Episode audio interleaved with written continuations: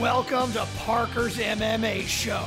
If you want to learn about all things going down in the fight world, you've come to the right place. Each episode, your host Parker Keene will take a deeper dive into the always entertaining world of sanctioned fist fighting. Now, here's your host, Parker Keene. We're live. We're back. We're back. We're in it. Episode 24. Let's fucking get into it. One away from 25. Big week this week, Billy. Big, big week this week. So, um, let's dive in with UFC Rio Rancho. Went down last weekend. We had um, Corey Anderson taking on Jan Blachowicz in the main event. What were your initial thoughts of that fight?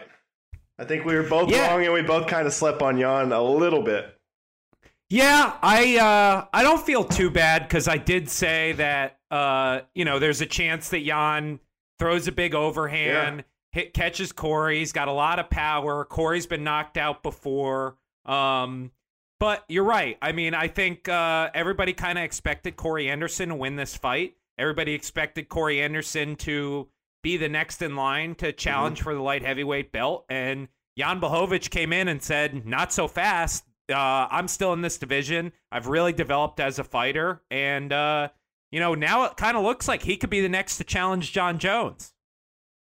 Yeah, no, I agree. I, I, I said it on last week's episode. I thought Jan had some great counters. You saw, I mean, it's actually a pretty similar knockout to the one he had against Luke Rockhold. You know, it's just kind of a counter. There's like a check hook going away, and I think Corey was just maybe a little ambitious and. I don't know. Maybe overlook Jan a little bit, and we'll we'll talk about that. But um, yeah, Jan got it done. He got on the mic afterwards, said all the right things. So yeah, I, I tend to agree. I think if Jon decides to stay at light heavyweight, we're going to have to see a Jan Blachowicz fight. And then if he can get past Jan Blachowicz, then I think he either sets up for the gigantic, you know, rematch with Dom Reyes or a heavyweight move. So, um, yeah, what what did you think of Corey Anderson as a whole? I mean, I my heart goes out for the guy, you know, but I think it was a case of I think he was just a little overconfident. I, I think he had he felt like he was going to blow through Jan Blachowicz like he did in the first fight, and he got caught and he got put to sleep. I kind of feel like Corey Anderson fell in love with his own hype and his own power, to be honest. I think, you know, he knocks out Johnny Walker. Everybody's mm-hmm. talking about it. All of a sudden, he's no longer the decision machine. He's no longer the bit the boring wrestler. But realistically, I think he could have taken Jan to the ground and really done some damage with the ground and pound and really controlled him. But there wasn't even uh, an attempt to grapple from Corey. He stood in there in the pocket and boxed with Jan Blachowicz, and he paid for it. Yeah. So, um, okay, so let's let's talk about this. So, what? Obviously, Jon. It was in Albuquerque, so Jon was cage side. What do you think this does for the light heavyweight pitcher, assuming Jon decides to stay at light heavyweight? So this is so eerily similar to me, and you know we get another Jon Jones Daniel Cormier parallel here. But Right. if you remember when Cormier knocked out Stipe Miocic, and they were trying to pay him extra money to fight in Madison Square Garden, and he wouldn't take the uh, the fight against Miocic, but then all of a sudden Derrick Lewis has the hot balls interview, and he takes the fight against Derrick Lewis in a heavyweight fight. And in interviews after, he DC said, I knew I could beat Derrick Lewis because Derrick Lewis had one chance to beat me. It was going to be a big swinging hook or an overhand power punch that was going to knock me out. And I felt that I could beat him in all other aspects of the game. That's how I feel about this Jan Blachowicz fight, where we're marketing him as this number one contender. He's next in line. Is he the guy to beat Jon Jones? And Jon's looking at it as I'm so good defensively. That is my strength, is my defensive ability in the cage. And John Jan Blachowicz has one route to beat Jon Jones, and it's that swinging hooks or overhands, power punches in in boxing range to beat him. And I just think Jon is looking at it like this is an easy way to pad my title defense record.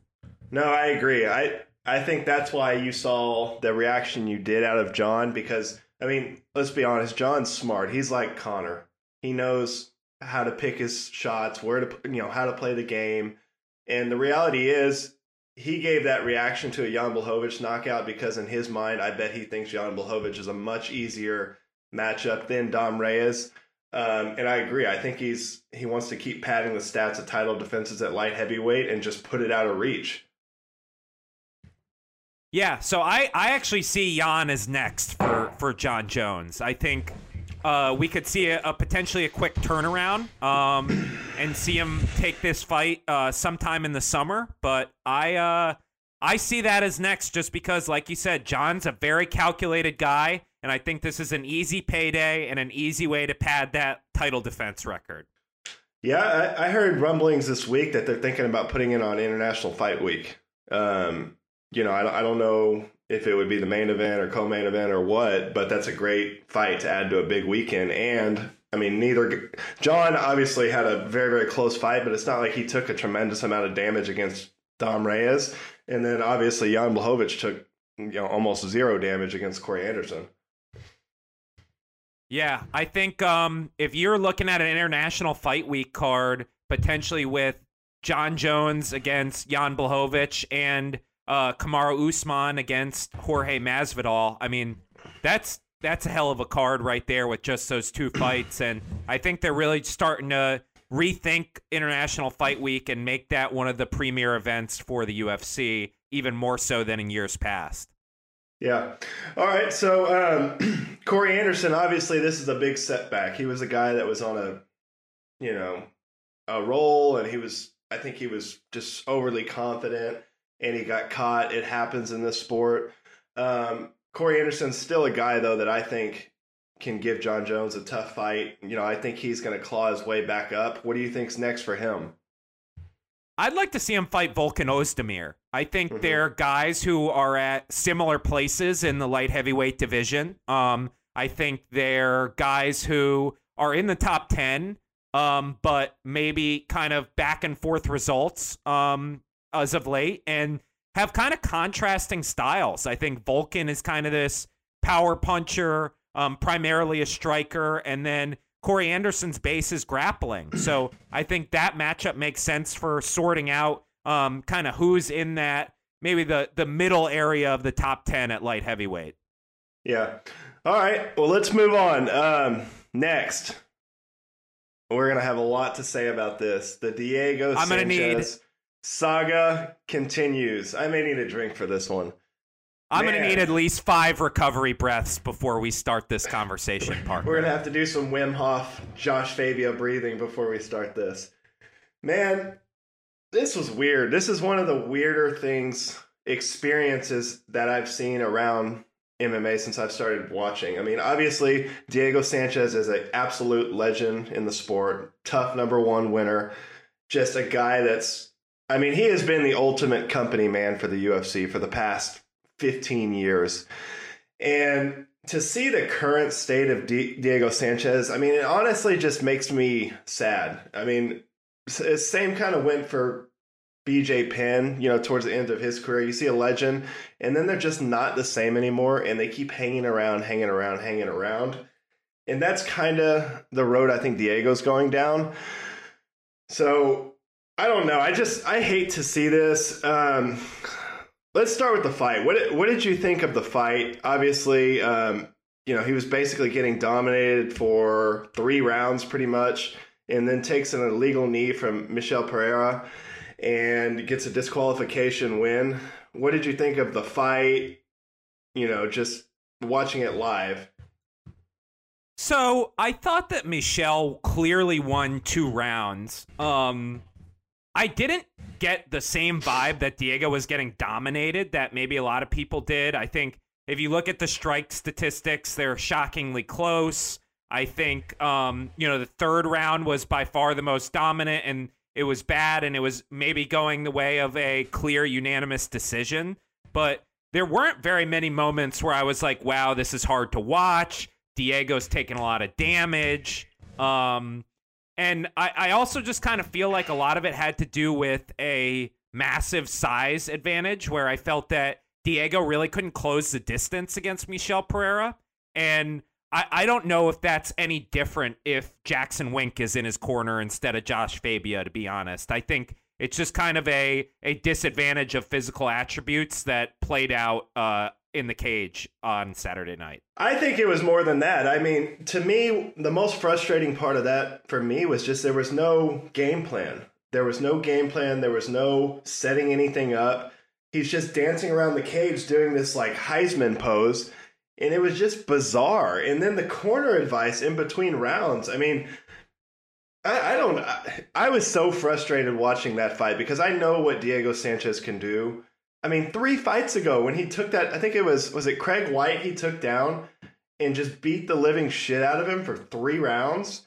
Where is that Diego Sanchez? Are you telling me that Diego Sanchez can't take down Michel Pereira? You he I'm got taken down Michel, by Michel. Michel Pereira is a lot better than Craig White. I'll come out and say that. Like I really believe that Michel Pereira is a lot better than Craig White. I think the the criticism of the corner advice is probably the most unfair to me because I think fighters and coaches have code in the corner all the time. I thought the Trevor Wittman criticism was pretty unfair. And, you know, when you have a situation like it was what, two weeks ago that Colby Covington is complaining that um, his opponent, that Kamaru Usman was getting his corner advice fed to him in between rounds, um, that he was aware of, of their game plan and their advice. Like, I, I don't think that that is the thing that Fabia should be criticized for. I think the problem with Josh Fabia and the the fair criticism to look at is really twofold.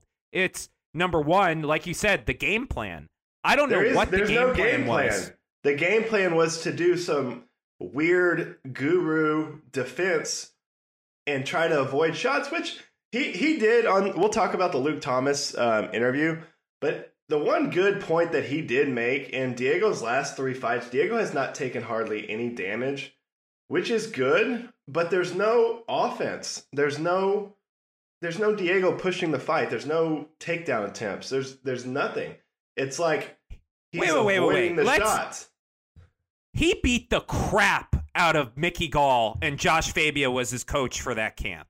Josh like, Fabia, I think, was involved. I don't think that he was his coach. So the last two fights, um, who who did he fight? Michael Chiesa was his last fight and then Michel Pereira. And both of them are very, very similar. It's like in the Michael Chiesa fight, he got taken down and act like he had no ground game at all. Like he had no idea what to do. He just sat there and got controlled by Michael Chiesa for what, three rounds? And then here, he acts like he doesn't know how to fight. He just goes around and tries to do this Heisman move, and that's the only thing I saw him do. And two rolling thunders, and that was it. I guess that's my thing with it, me. My thing is do we really like Michael Chiesa just did that to Rafael dos Anjos too, who's yeah. a black belt in Brazilian Jiu-Jitsu. Like, are we are we really at the point now where we believe like 37 year old Diego Sanchez should go out there and blow the doors off of Michael Chiesa, who's now a top five guy at welterweight, and then he should blow the doors off of Michel Pereira, who is clearly not in the same weight class as Diego Sanchez. Let's be uh, honest here. He's they're not know. the same size. Like it's hard. it's hard to watch your heroes die, Billy. It's hard to watch them go in decline and start getting into yoga in the cage. It's the weirdest. I I don't like it. I don't like it, Diego. Eventually, he's going to get caught, and this is going to end very, very badly. I I am not saying that there's like there's not things to criticize Josh Fabia about because there are. And one of the major things that I have questions about is what kind of sparring partners, what kind of sparring is going on in that gym where it seems like it's just Fabia and Diego doing their thing. Even if this guy has techniques that work and can kind of condition Diego, who clearly already knows how to fight, to do things, I think if he's not getting him the proper sparring partners and not creating game plans and scouting his opponents, those are fair criticisms. I the guarantee you he did not thing, spar once for this camp. I guarantee it he did not spar once. I bet they Josh Fabia attacked him with plastic knives and he defended it. That was his sparring. It's bizarre. You watch it, go to the dude's website and watch the shit he's doing. And maybe there's merit to some of it, but not not for a co-main event of a UFC fight. I mean, come on.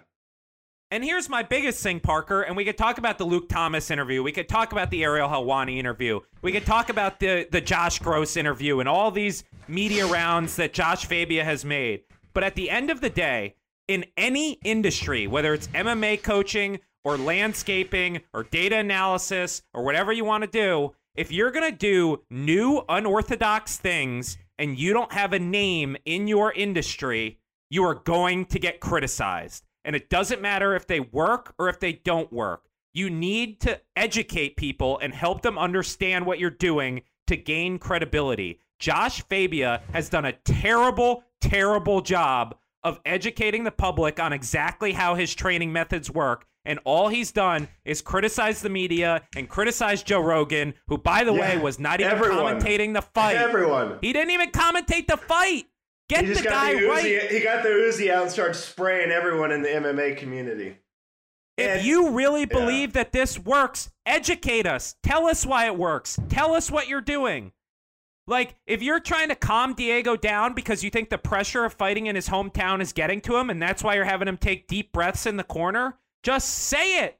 Come out and say it. It's not hard. Just educate us. But to come out and tell us, like, we're all idiots, you won't get bullied by us, blah, blah, blah, blah, blah, blah, blah. All you're doing is inviting people to tell you you're weird, it's bizarre, it doesn't work, you're a con man. You're Yeah. inviting your own criticisms. That's my problem with Josh Fabia. Yeah, yeah. He talks a There's very my big soapbox. game. I wanted to. I wanted to square up with Josh Fabia after the after the Luke Thomas interview. He just seems so arrogant and cocky, and he had no facts.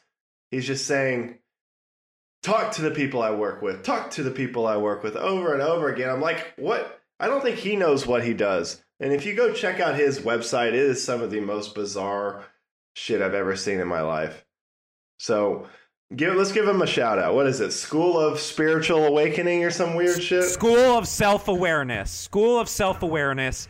Like, here's the thing there's plenty of people who are real gurus who, when you look at it, at first it looks bizarre. And then a couple years later, literally everyone is doing their method. It happens across industries. But guess what? They educate people on why their methods work. And Josh Fabia is not doing that. And that's the problem with his whole approach. And that's why he's inviting all of this criticism. And at the end of the day, I feel bad for Diego Sanchez, who everyone thinks is getting hoodwinked, everyone thinks is over the hill, and all he wants to do is continue doing what he loves, and that's fight in mixed martial arts. All right, so what's the solution for Diego to turn this around? And if he wants to keep fighting, great. But I don't want to see another fight like that. That was hard to watch. That's not the Diego Sanchez of old.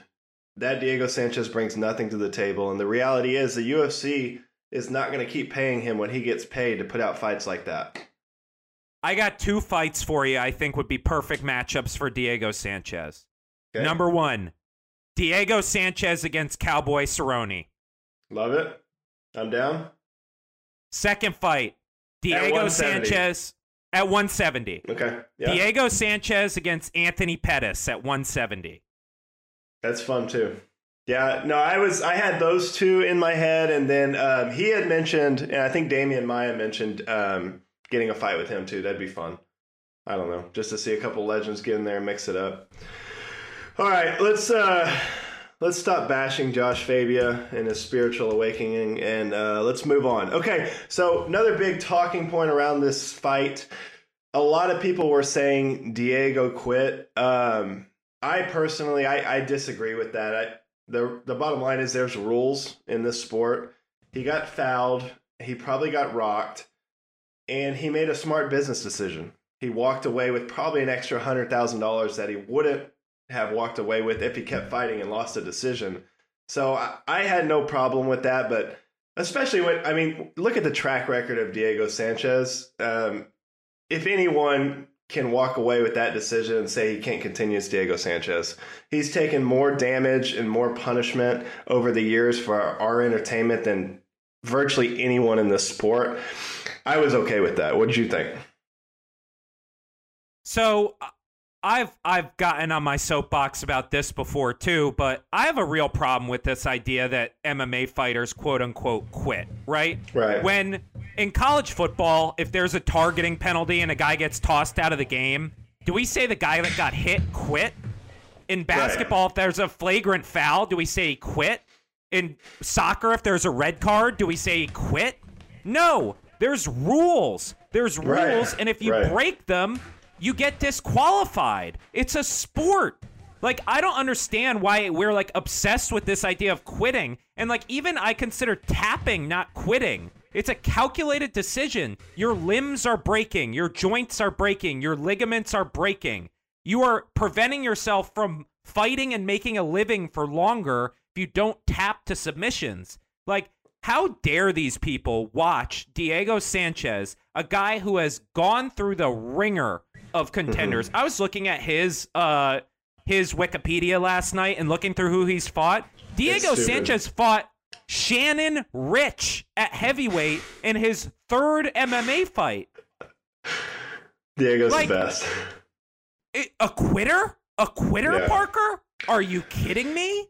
That's the equivalent of Stephen A. Smith calling Cowboy a quitter. I mean, the, those two guys are legends of the sport. They fought everyone. They're two of the toughest. I mean, Diego is one of the toughest guys that the UFC has ever employed. I mean, he's he's oh man, he's gone to war for us. The Martin Kampmann fight. He's coming forward for three rounds with his fucking face hanging off, and we're gonna call that guy a quitter? Come on.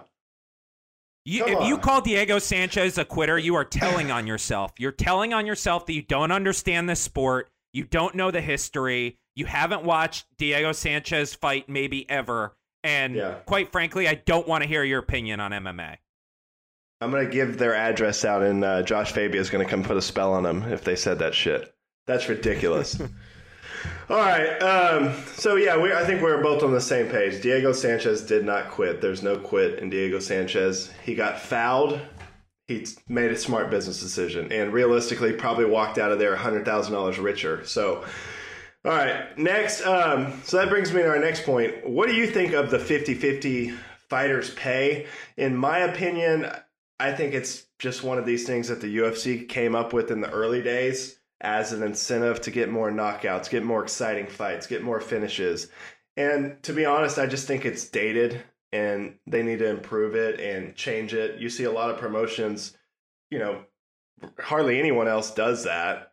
So, what what are your thoughts on the 50-50 pay? Do you think the UFC should should change that? And what would that do for their roster moving forward? Yeah, I think they should definitely get rid of the 50-50 split in pay. I think um, the idea that a fighter is not going to try and win unless they're financially incentivized to do so is ridiculous at this point. Um, what I would like to see though is I'd like to see um, a bonus for fight finishes. So not Yeah. just like KO of the night or submission of the night. Like if you finish this fight either by submission or by knockout or by technical knockout, you get a bonus on top of your already agreed upon purse because that encourages guys, even if they're in lopsided decisions, they can't coast because they're financially incentivized to go for the finish, which is, I think, what everyone wants in MMA is more finishes. So that's the only change I would make. But I think the 50 50 pay at this point, it was originally instituted to get rid of fight fixing. So back when these guys were making even less than they do now, um, it was incentivizing them so hopefully that they wouldn't um, have someone paying them to fix the fight. But Right. uh, I, I just I think it's outdated, like you said, and, and we should just go to an agreed upon purse. You know what you're getting for stepping into the cage on fight night, and then incentivize these guys to go for finishes more often.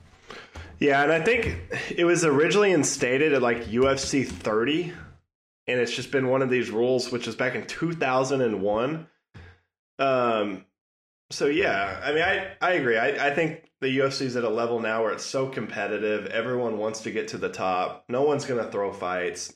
You know, everyone's going in there to win, and I I agree with you. I would like to see more bonuses as well. I think that's going to give us you know more action um, just more consistent people going for the finish and I, I think that's what the fans love to see And I think that's what's going to continue to grow the sport. I mean, fans love finishes. So I'm down with that. Um, all right, last thing on the Diego Sanchez saga here. Um, obviously, Diego Sanchez has had a very, very long career. For me, there's nothing left for him to do in this sport. He's done it all, you know, besides continue to collect a paycheck, which, you know, he he probably he didn't get paid a tremendous amount, but he's made a fair amount of money in his career. So at this stage, Diego Sanchez is 37. He's got this weird guru trainer in his corner, and he seems like that's the only coaching direction he's getting these days. Do you think he can turn it around, maybe go back to a legit camp and string together a couple more fights? Or would you like to see Diego Sanchez walk away from the sport here in the next, you know, year or so? Yeah, so I go back to the fact that I think Fabia was was definitely part of the team for the Mickey Gall fight, which was that was Diego's best performance in years. I think it's hard when you're kind of one of these tweeners who um you know, weight cutting is dangerous. Weight cutting gets a lot harder as you get older. It's not good for your health. So I don't necessarily blame Diego for wanting to get away from the weight cut, but I also don't think he's competitive with 90% of the guys at 170. Right. Um, but at the end of the day, like, I think Diego's still got a lot of fight left in him. I think he's still motivated and training regularly. Even you could you could debate whether or not the coaching he's receiving is good, but it's not a BJ Penn situation where he's barely in the gym. Like I think he's in right. the gym, and I I think uh, at like if the UFC truly doesn't want to be in the Diego Sanchez business or doesn't feel he's worth the money they pay him or doesn't think he can cut it at this level anymore, it's it's up to them to cut him. Like as long as they keep him on the roster and keep giving him deals, if he wants to fight, he gets to fight. Like that's kind of how it works. And yeah, I don't necessarily think Diego is like completely done. Like it's not like he's getting brutally knocked out. Um, but I I do think that he's not really the guy to go up against these young up and coming, you know, big 170 pound fast guys who are really hungry to beat him. And so I I have no problem if he wants to continue to fight. I just have a lot of questions of it's if it's still in the UFC. Yeah, what um what do you think the UFC could do differently? Obviously, BJ Penn is probably the worst case, but for these aging fighters that you know are clearly past their prime, what else could be done to ease these guys out of the promotion instead of you know watching them go out on their shield and get viciously knocked out, take unnecessary damage. I, I just wonder if the UFC, if something else could be done to usher these guys into the next phase of their life. Yeah, something interesting that I've thought about is if you think about like the world of jujitsu, um, they have like masters tournaments, right? Where it's, you know, people over 30, over 35, over 40. And I wouldn't be opposed to that in MMA where maybe we're using bigger gloves or there's kind of different safety precautions, but basically setting it up where we kind of have these guys who are over 35 or over a certain number of fights and kind of match them up with each other in their own division and also give them something to compete for, like a UFC Masters belt or a UFC Masters circuit of some sort. Um, I'm not opposed to that at all. Um, but again, like I said, you know, if the UFC doesn't think these guys can cut it at the absolute highest level, it's up to them to cut fighters and just holding on to guys and keeping guys in limbo and continuing to give them fights against young up and comers. Like that's not doing these guys any favors. And it's very clear that it's also not helping usher them out of the sport. Yeah, no, I agree. All right. Um, anything else on the Diego Sanchez? Can we move on? we got to move on. I'm too fired up about it. Diego, you're still a legend. I would love to get you on the podcast. I don't know how I feel about your guru though. I'll have to we'll have to give him some time. All right. Um, also in that fight, so your fight of the night was Jim Miller versus Scott Holtzman. That was an awesome fight. I texted you during that fight. That was just two veterans getting after it. What'd you think about that fight? Absolutely loved it. I think that's yeah. a great argument for this Masters division, right? Where, yeah. like, Jim Miller goes up against um, you know, some of these guys and and some young young up and comers like the Poirier fight comes to mind and like gets really beaten up badly. And mm-hmm. I think uh, you know, matching him up with Holtzman and maybe putting some extra stakes on the fight potentially would would make it even better. But I thought that was great. I love seeing Jim Miller get a win. I'm a huge Jim Miller fan, so uh, really enjoyed that one fellow deer hunter and I think finally recovered from Lyme's disease that he was dealing with for like five to six years. So I saw him in an interview. He he said he actually feels better than he's felt in probably the last ten years. You know, so yeah, I, I always love watching a Jim Miller fight, and he's a guy, thirty-one wins now. He's got to be up there for the most wins in the UFC, right? He's in the top five. Yeah. All right. Well, good win for Jim Miller. Um, also, talk a little bit about the Nathaniel Wood John Dodson fight. Yeah, so this is probably one that I thought we were the most wrong about. Um, we did yeah. not do well predicting this card at all, but um, can I tell you what happened Wood, with my betting? What? Okay, so um, I won a hundred dollars off of Brock Weaver on an illegal knee. Okay, so I was feeling pretty good about myself. Doubled down on Diego Sanchez won another hundred dollars on an illegal knee, and then I loaded up on Corey Anderson and got just abused. I was I lost three hundred and fifty dollars on the Corey Anderson. The gam the but, gambling gods will will strike you down just when you're riding high. Oh, just when I was riding high, they put me back in my place. But yeah, um, go ahead. Let's talk about the the so I thought I thought Wood actually looked really good. I thought he mm-hmm. was uh, he was winning the fight basically up until he lost, and then all of a yeah. sudden you see John Dodson come through, hit him with a right hand, and put him to sleep. I think uh, you know it was kind of a vintage John Dodson knockout. I remember watching an interview with Mighty Mouse saying that John Dodson was the hardest hitter he ever fought. So wow. um, you know maybe there's going to be a resurgence out of Dodson. I think you know he's still with Jackson Wink. Um, you know, he hasn't taken a ton of damage throughout his career, and I, I think there's kind of wide open for him at, at bantamweight, but would love to see him go up against Pedro Munhoz next. Think that's a real firefight. Yeah, no, that's awesome. All right, so that was UFC Rio Rancho. Let's dive into UFC Auckland, and then let's close the show with the fight of the century. I'm so pumped for this fight.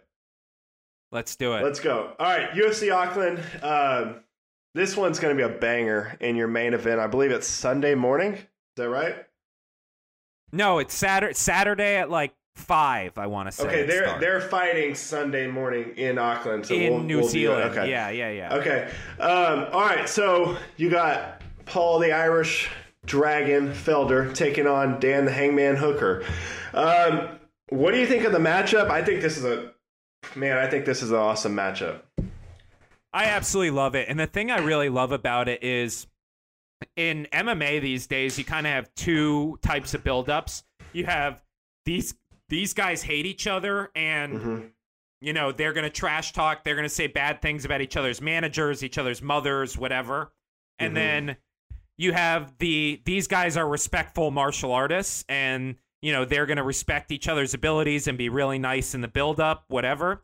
And this one is one where these guys are trash talking each other, but it's not disrespectful at all. It's I am coming to kill this man on Saturday on Sunday morning in New Zealand. I want to take his head off. I want to send it into orbit. It's not like I have a personal problem with Paul Felder. It's not Dan Hooker is an awful human being. It's not their camp sucks. It's not their fighting sucks. It's I am just coming to kill. I am coming yeah. to fight and that is such a awesome buildup and i really really love it and it's totally refreshing and this could be your fight of the year this is one of my early predictions for fight of the year i just think the buildup these guys style both of them just refuse to die i mean you watch the, the Edson Barbosa versus Dan Hooker fight. Edson Barbosa picked Dan Hooker apart. He hit him like with like eight liver shots in a row, and Dan Hooker would not go away. And Paul Felder's that same guy. Paul Felder's going to come in there and he's looking to fucking get after it, get after it. So, all right, um, they've got a common opponent in James Vick and Edson Barbosa.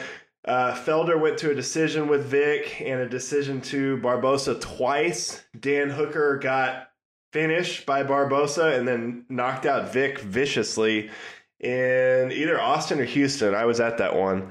Um, so, what do you think of the matchup stylistically? I uh I really like Dan Hooker in this fight. I think his length and his ability to keep Felder at bay and keep him out of uh out of boxing range, out of the range of elbows is going to be really important. Um I think Felder's at his best in stand up when he can fight in the clinch, when Right. he can kind of take take guys down with trips and sweeps and you know really use those elbows. I mean, he has some of the best elbows in the lightweight division. But I think Hooker is so long that if he can use his kicks to go to the body, slow Felder down, keep him at distance, use some teeps right to the right to the solar plexus, um, I think he can really control the pace of this fight. And then when Felder goes to protect his body in the later rounds, I think Hooker can come in and get the kill shot because I think he he really has the power to finish him. Yeah. Um, I I can't really add anything. I think you covered it all. Um, I will add both these guys come from great camps. Um, Felder from Duke Roufus, Dan Hooker from City Kickboxing. Um, I actually saw a video this week of it was in the last week or so of Dan Hooker and Israel Adesanya sparring. It's pretty fucking cool. Dan Hooker, man, he's He's slick. His striking is slick. Paul Felder's just a come forward pressure classic Muay Thai fighter. I don't I don't know what the hell's going to happen in this. Um, let's lay out some predictions and then we'll talk about what this means for the light lightweight division. What do you got? Um, yeah. So, like I said, I think I think Dan Hooker's gonna get a, a KO in the fourth or fifth round. I I expect a complete striking war. I expect these guys to come out of the gates firing. I just think Dan Hooker, I think, has a 76 inch reach for a lightweight, which Yeah. is insane. That's like Yeah. he is so so long, and I I think he's like continually improving. I think Eugene Bareman's a fantastic coach. Not that Duke Roufus isn't, but um, I I just see him being able to keep Felder at range. But I also see a world where Paul Felder uses forward pressure. He gets inside. He gets the fight to the ground and he opens up cut after cut on Dan Hooker's face because those elbows are so, so vicious. no, I agree. All right, make your pick. What do you got? Dan Hooker, I'm going to go with a, a late fourth round KO by Dan Hooker. I think, uh, you know, fighting at home. Uh, I think he's got the reach advantage. He's got the length advantage, and and I just think he gets it done. But I think this is an absolute war. I'm going to flip the script on you. I'm going to go Paul Felder. For me, I think this is Paul Felder's kind of last hurrah. This is his last crack at a run at the title. Um, I think it's going to be a war. I think we're going to get a four to five round war. I think Paul Felder's either going to catch Dan Hooker with some sort of spinning elbow or an elbow from the clinch, or like you say, he's going to get him down and just go to fucking work with elbows. But I think this is going to be a bloodbath. This is this is the fans are going to win this fight. This is this is going to be a banger. So I'm going to go with Paul Felder. Um, fuck. Late stoppage, fifth round stoppage, Paul Felder, spinning elbow or ground and pound. All right, there it is. All right, that's it. That's our predictions. Let's see if we can do better than uh, last week's shit show. All right. Um, so, what does this fight mean for the, the lightweight division? Obviously, you've got Khabib versus Tony coming up in April. You've got Justin Gaethje in limbo. You've got Conor kind of in limbo at 155 and 170. What do you think this fight means, and what do you think's next for the winner of this fight? Sure. So I think the current lightweight division in the UFC is the deepest division in any promotion in the history of the sport. I think it's deeper than Pride's heavyweight division. I think it's deeper than the heydays of the light heavyweight division in the UFC. Deeper Yeah. than any WEC weight class. I I just think this lightweight division is has more talent than we've ever seen in MMA. Um, this would be a number one contender fight in any other division in the UFC or otherwise. I mean, these guys are really that good, but unfortunately, it's not. You still have Poirier, Gaethje, McGregor kind of out in limbo, floating out there at 155. Mm-hmm. Um, so I think the winner of this has one more fight for a number one contender spot, and then they fight for the title. And the stakes are huge because whoever loses this fight, I mean, I think we could see Felder retire if he loses this fight. I think mm-hmm. if Hooker loses this fight, like it, it sets him back multiple years in his pursuit of a title, um, and he may never get there. Um, so I'd really like to see the winner of this fight against Dustin Poirier. I think that's that's a great fight to make.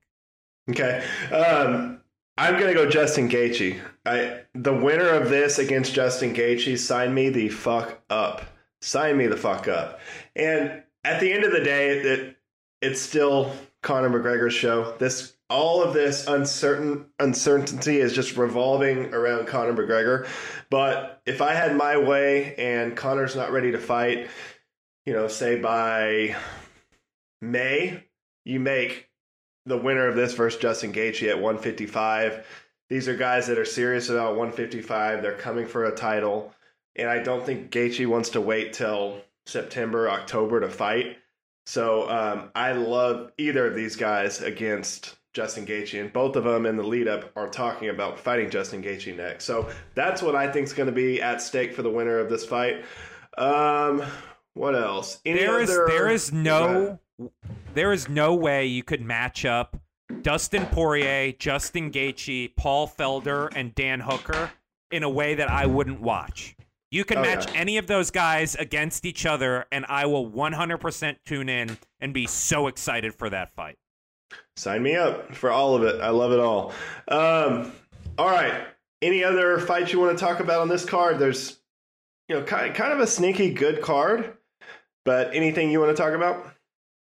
The only one that I want to highlight is uh, Kai Kara France against Tyson Nam. Um, I think uh, Kai Kara France was a guy that I really had my eye on um, in mm-hmm. the flyweight division. He's another city kickboxing guy, and you know he's only 26 years old, so he did lose to Brandon Moreno in his last fight, but I think this could be the fight that gets him back on track, and I think he'll be looking to make a statement uh, in his home country. Um, and you know, Tyson Nam is a guy who looked really good coming out of Hawaii, but uh, I always like watching the flyweight fights, to be honest, because they're so action packed. So mm-hmm. I'm excited for that one. How about you? Man, Angela Hill taking a fight across the world on like a week and a half's notice.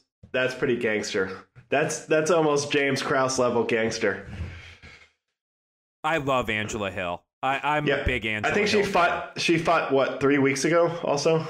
So yeah, that, oh, I thought, and she beat the snot out of Hannah Cifers in that fight. Yeah, I, I thought that was that was pretty fucking awesome. Uh, Brad Riddles, he's he corners um, Israel Alexander Volkanovski and Kai Kara France. I believe he's a striking coach at City Kickboxing or one of them. But um, I, I haven't got a chance to see him fight. I hear he's pretty fucking unbelievable. So I'll be keeping an eye on him. Uh, the Jimmy Crute versus Mikkel, can't say the last Polish name. That one's going to be a banger. Olin, guys, Jacek. There you go. Those guys both throw down. Uh, Jimmy Crute was a guy that came off the contender series, I believe, and this Polish guy's got some serious power. So I, I think that one will be a banger. Um, besides that, you know, decent card with a fucking incredible main event. That main event that's going to be must watch TV. I really hope that comes on before the Tyson Fury Wilder fight. Me too. Okay. Um, you want to talk about Rizin and Bellator real quick for the hardcore listeners out there, and then we'll jump into Tyson Fury? Yeah, I had I made Parker promise me he would give me like a minute and a half on the podcast this week to talk about Bellator and Rizin. Yeah. Um, so that's why this is happening, just for the listeners. I got three, three, well, one fight and then two other fighters I really want to highlight that are worth keeping an eye on this this weekend because I think uh, Rizin is is kind of a weak card by their standards, and Bellator lost their Ireland main event, which is was supposed to be James Gallagher, so that's kind of a tough look and.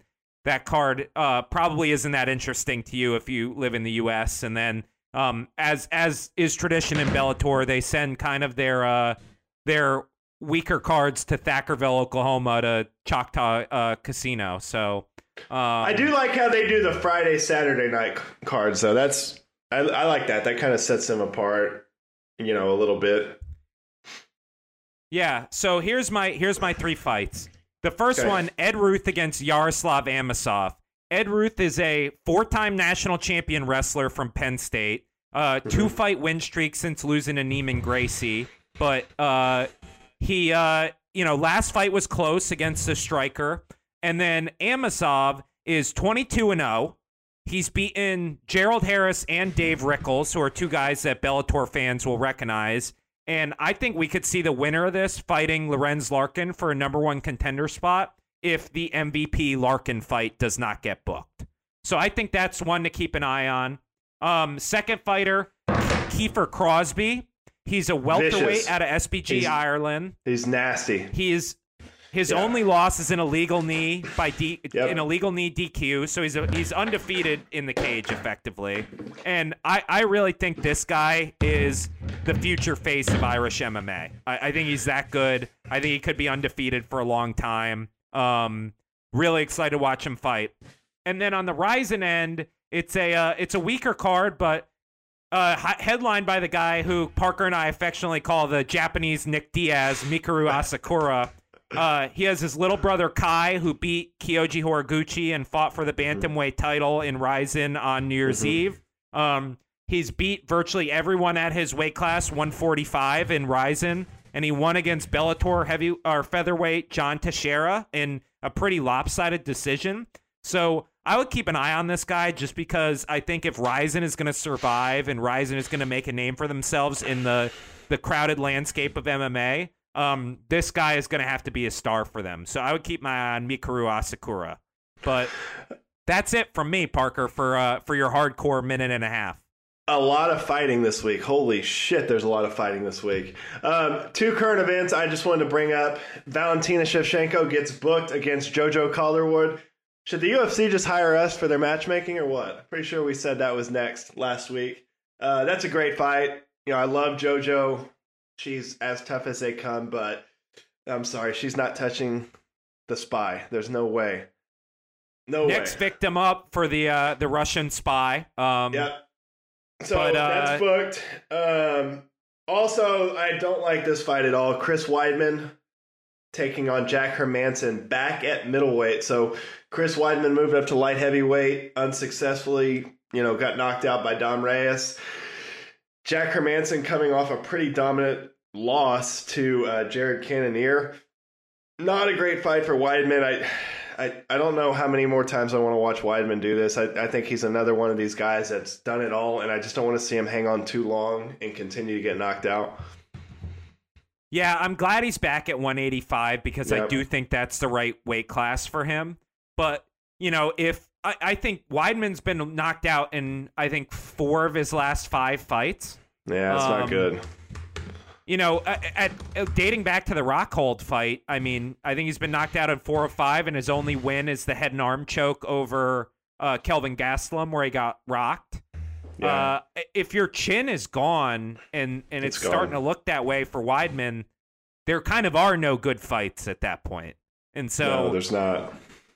You know, I, I I hope he gets a win because I, I like Chris Weidman. I like watching Chris Weidman, but I agree with you that this is kind of a scary fight for me, and I uh I don't necessarily see this going all that well. No, me either. All right, piss break, and then we'll do 10 to 15 minutes on Wilder Fury. You got it. All right? All right. Let's get into it. Okay. Um, Let's do it, man. This was for me. This is top two fights I'm looking forward to this year. I've said it multiple times, but this one, the Wilder Fury matchup, is right there with Khabib Tony for me. Um, let's dive into it. So, what I went back and watched the first fight this week. What were your thoughts on the first fight? Um, you know, going into the second fight, we've got two undefeated fighters again. Um, what did you think of the the first fight? What did Wilder do best, and what did Fury do best? And then we'll talk about this next fight, how we think that's going to go down.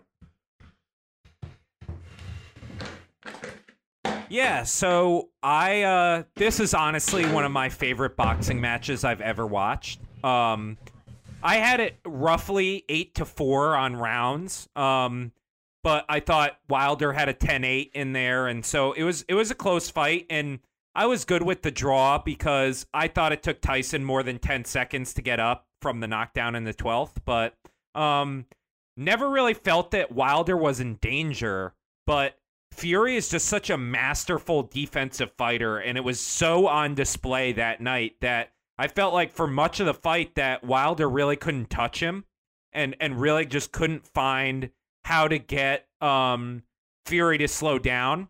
I mean, stylistically to me, it's kind of like if Muhammad Ali fought Mike Tyson. That's that's kind of like the the style matchup for me, and that's as good as it gets in the sport of boxing, in my opinion.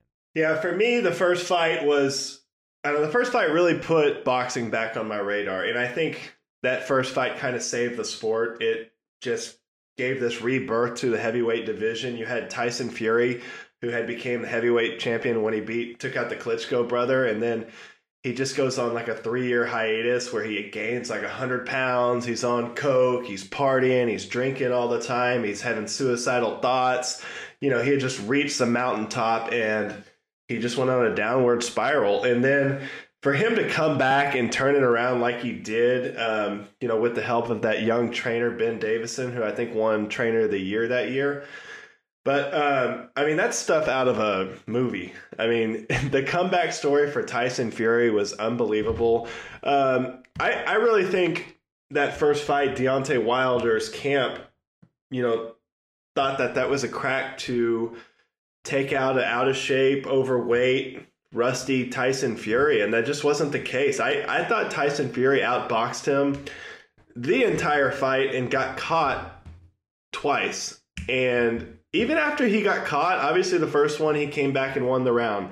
The second one, he rose from the dead in the 12th round and came back and and won that round as well. So I don't know. That was an amazing first fight and really got the heavyweight boxing, I mean, back in motion and and all these guys, you know, Anthony Joshua Ruiz can thank Tyson Fury and Wilder for really putting heavyweight boxing back on the map, but yeah, the first fight, I think Tyson, I think we had a Tyson Fury that was at about 75% of his potential.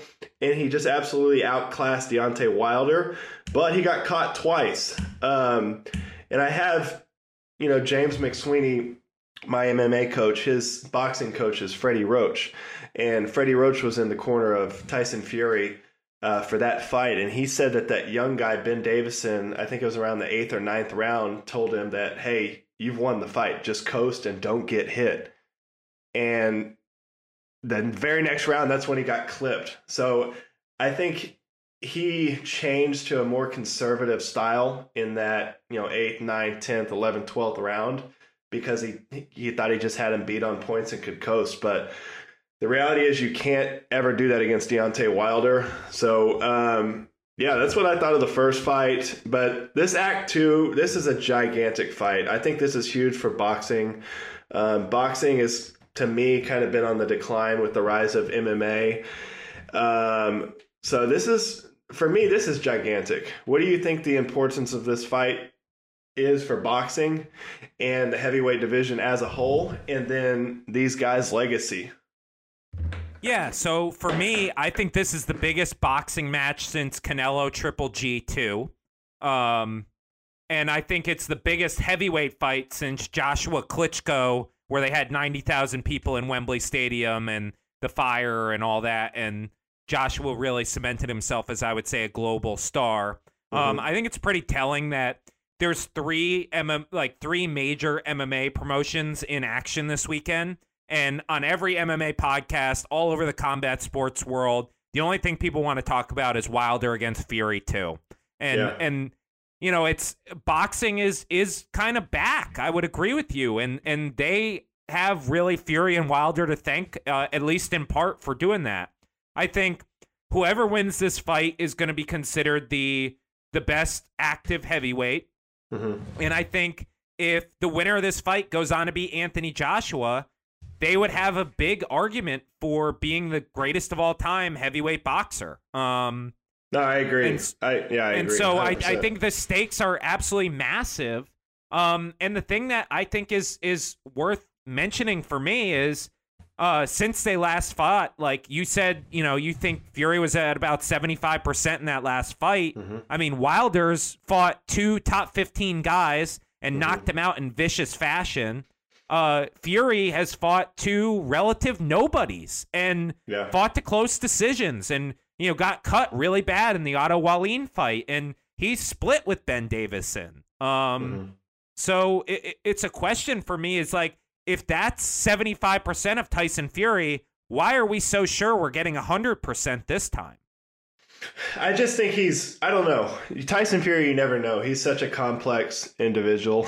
I mean, with the mental health stuff and then he's just so off the wall. He seems like a guy that would you know, you'll just never get a read on him. Um but in the last week or so, the build up, all the interviews, everything that I've heard and seen from him, he just looks super dialed in. Um, I think he realizes that he only has a couple left. I I think I heard him say on maybe Ariel's show that you know, he's got two to three more fights left, which I would assume is this fight with Deontay Wilder. If he wins a mega fight in Wembley Stadium or somewhere gigantic with Anthony Joshua, and then maybe a third fight with Wilder, and then he's done. So I don't know. It it's it does revolve around Tyson Fury's mental state. Where is he at the moment? But when it comes to just straight boxing, I mean Tyson Fury is night and day a better boxer, but Deontay Wilder's got that touch of death. Um, he can put you out, you know, any second of the fight. So you've got to be absolutely perfect for 12 rounds. And really, no one's been able to do that besides Tyson Fury. And Tyson Fury is for sure the only person that's been able to recover from one of those bombs. So, um, what do you think of the lead up in general? It was relatively quiet until this week. And then obviously, they had the controversy at the weigh in where they kind of got into it a little bit. Uh, but what do you think of the lead up as a whole and the job that ESPN and uh, Fox are doing at building it up and promoting the fight? I think the reality is in in sports in general, and especially in combat sports, like we're kind of living week to week, right? Like, um, we're not talking about fights that are more more than a week away or um, not happening that weekend. And Right. I could tell you right now that this particular fight is getting buzz among people who tell me boxing is boring, uh, Yeah. among MMA fans, among general sports fans. Everybody knows it's happening. Everybody knows when it's happening. So I actually think the build-up for this fight is going really well, and it's getting a ton of buzz. And I love the the promotion of the face-off. I love you know kind of the conversations they've been having with Fury and Wilder going back and forth about you know who's bigger, who's more important. Tyson Fury saying he's going to knock out Wilder, and Wilder calling him pillow fists and all that. I, I think actually they're doing a great job of building this fight. It just feels like a really, really big deal. It really does. It feels like a gigantic, I mean, worldwide fight. Um, yeah. So numbers wise, um, on the pay per view, I think we both agree it's it's got to do over 1.5 million dollars. Um, I would think. You know, 1.5 million buys. My yeah. Sorry, 1.5 million dollar buy. 1.5 million buys. Sorry, I'm getting sleepy. Um, yeah, I heard. I think it was Garrett Davies says he he predicted these guys will walk away with about 35 to 40 million dollars. So gigantic paydays for both of these guys. Um, the one thing, I mean, there were some rumors that maybe Tyson had gotten knocked out in sparring, and maybe that's why he split with his trainer. Um, I tend to not, you know, follow a lot of that stuff. I think that's you know just media members trying to throw something in there to get some headlines. Um, but one thing I am worried about that that cut that he suffered against Otto Wallin in I think it was either Brooklyn or New York. I mean, that was a really really bad cut, and I'm worried if Wilder catches him early that that cut busts wide open and you know he's got two corner he's got two cutmen in his corner apparently Stitch Duran who's a legend of MMA and boxing and then another guy to control that cut if something were to happen. What do you what do you think about that cut, and do you think that could be an issue in the fight? Yeah, I well to go back to the camp rumors. You know, there's also the rumor floating around that Klitschko knocked out Wilder in sparring. You know, back in the day too. You know, I I I am with you. I don't believe any of these things until I've actually seen the footage. Um, but Tyson looked really mortal against Otto Wallin. And Otto Wallin is not the caliber of puncher that Deontay Wilder is. And I think Tyson, it's just the wear and tear from years of boxing. Like you get scar tissue on your face, it, it cuts easier. Um, it, it's the reality of the sport. It, you know, you, you, father time still undefeated. You know the amount of rounds that this guy has put in. It's it's bound to happen. And so I, I'm I am worried about that. Um, if I'm if I'm in Tyson Fury's corner, that if this guy gets caught with a couple good punches, like not only could he go down because, like you said, Wilder's got the touch of death, but you know it could also split open something that could end up ending the fight via doctor stoppage. Yeah, and that would be the worst case scenario for this fight. That would be similar to the Nate Diaz George Masvidal ending, where just the biggest buzzkill of all time. But um, all right, so round two, um, let's lay out. You're going to lay out Wilder. I'll lay out Tyson Fury what they need to do to win and what they need to change from the first fight. Um, for me, Tyson Fury, the obvious one's got to stay away from that right hand. I mean, that's a given. You're fighting Deontay Wilder, stay the fuck away from that right hand. Be safe. Um, number two, he in the first fight did a brilliant job of using his head movement, his defense, his movement in general to just evade Deontay Wilder and not take any big shots. But he didn't do hardly anything to capitalize. He had a couple good, you know, one two counters, but I think I want to see a more aggressive Tyson Fury that when he makes Wilder miss, he comes back with three, four shot combos. And I think that's going to wear down Deontay Wilder if he's able to do that. Um, because Deontay Wilder, you've seen it in the Ortiz fight, you saw it in the Tyson Fury fight, you've seen it in a couple other of his fights. He's going to carry that power if you don't bring the fight to him if if you don't make him fight and you just kind of evade and stay away from that hand, he's going to carry that power into the later rounds and he can be dangerous till the last bell. So for Fury, I would like to see him, you know, keep that same head movement and then make him pay. When Wilder misses with one of those bombs, hit him three or four times. Um, second, I I think I heard Teddy Atlas talking about this, but in the first fight it was like 95% of the time he would duck to the right and then weave back under. I, I think he can't get too predictable. If if he falls in a pattern of doing the same thing over and over and over again, Wilder's going to be wise to that and catch him with a huge uppercut when he does that. He did that probably 25 times in the first fight. And I think that's a that's a big deal. He can't get too predictable because you know Wilder's team's been watching the tape and they they're gonna have an answer for that. Um, I would like to see him fight. Not, I like to see him mix it up. I would like to see him, you know, stay at a distance, miss those big bombs. But I would also like to see him get in there tight, dirty, where Wilder Wilder can't use it, that length. I think he's got a seven foot two feet uh, wingspan, something ridiculous. So when you're at you know distance from him, that gives him space to load up and land one of those gigantic bombs. Even if it doesn't if it hits your glove, it's still gonna fucking rock you. He's got a lot of momentum when he has that space to come at you like that. So I would like to see him kind of fight like he did in the Otto Wallin fight after he got hurt. Um, stay in close, make it a dirty fight, push Wilder up against the ropes, hit him with uppercuts, work his body. Um, so I'd like to see that. And then, I mean, the last note I said this for the first fight. I mean, Tyson Fury's got to be on his fucking game. He's got to bring 12 rounds of perfection. If not, Wilder's got the potential to put him out with one punch. And yeah, so that those are my thoughts for Tyson Fury. Obviously, I'm a giant Tyson Fury fan, and I, I think he's got to make some slight adjustments, you know, from the first fight and to get this done again. Yeah, I think for for Wilder, the thing that I have noticed in the past, you know, there's not a lot you could take from the Dominic Breazeale fight, to be honest. Um, ended no.